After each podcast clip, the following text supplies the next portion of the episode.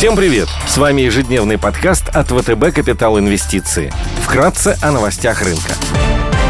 Глобальные рынки – Внешний фон с утра умеренно позитивный. Фьючерсы на S&P 500 и Евростокс в нулях. Развивающиеся рынки торгуются в плюсе на 0,3%. Японский Никей снижается на 0,4%. Китайский рынок продолжает восстановление. Нефть дорожает. Стоимость барреля Brent превысила 80 долларов. Золото торгуется по 1749 долларов за унцию. Доходность по десятилетним гособлигациям США выросла до 1,51% на опасения опасениях в отношении дальнейшего курса фискальной и денежно-кредитной политики США и растущей напряженности в Вашингтоне по поводу финансирования федерального правительства. Сегодня ОПЕК опубликует ежегодный доклад по мировому нефтяному рынку World Oil Outlook, который в формате видеоконференции представит генеральный секретарь организации Мохаммед Баркиндо. В США выйдет статистика по недельному изменению запасов нефти от API. В Германии Международный институт маркетинговых исследований ГФК опубликует публикует индекс потребительского доверия, а в США этот показатель выпустит исследовательская организация Conference Board. Корпоративные новости. Группа компаний «Самолет» проведет внеочередное собрание акционеров, где обсудит вопрос об увеличении уставного капитала путем выпуска дополнительных акций. Среди крупных иностранных эмитентов сегодня отчитывается Micron Technologies. Идеи дня – на американском рынке интересно выглядят акции международной платежной системы Visa. Дебетовые и кредитные карты Visa занимают первое место в мире по объемам выполненных платежей. Также компания занимает первое место в мире по количеству держателей кредитных карт. В конце июля Visa отчиталась о рекордной выручке, превысив консенсус-прогноз на 2%.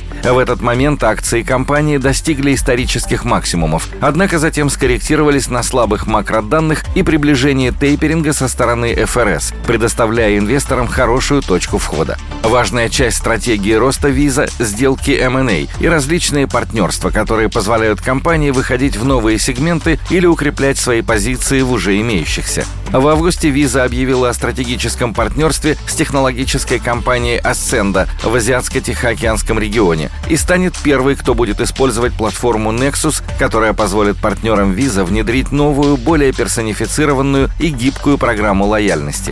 Росту объемов транснациональных платежей может поспособствовать также заключенное в конце августа партнерство с Буна, региональной платежной платформой, принадлежащей Арабскому валютному фонду. Еще одним драйвером может стать активное развитие компании модели открытого банкинга в Европе. В июне Visa объявила о приобретении компании Tink, лидирующего финтех-стартапа для управления счетами в разных финансовых организациях, цифровые услуги которого объединяют более 3400 банков и финансовых институтов в Европе. Также в этом году Visa начала активное развитие в направлении криптовалют и блокчейна. В марте компания стала первой из крупных платежных систем, которая начала проводить транзакции в криптовалюте. Кроме того, компания обещала разработать до конца года собственную интегрированную с банками систему для покупки криптовалют. В целом, стратегические альянсы и партнерства, инвестиции в технологические улучшения, диверсифицированный портфель продуктов и инициативы по выходу на новые рынки позволят Visa сохранить высокие темпы роста в долгосрочной перспективе. Потенциал роста на горизонте года составляет больше 20%.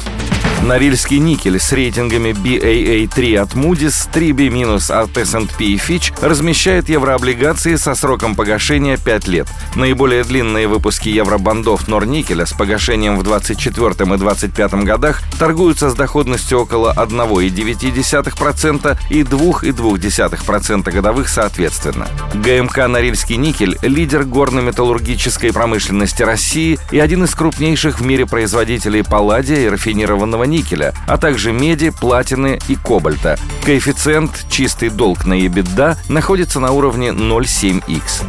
Спасибо, что слушали нас. До встречи в то же время завтра. Напоминаем, что все вышесказанное не является индивидуальной инвестиционной рекомендацией.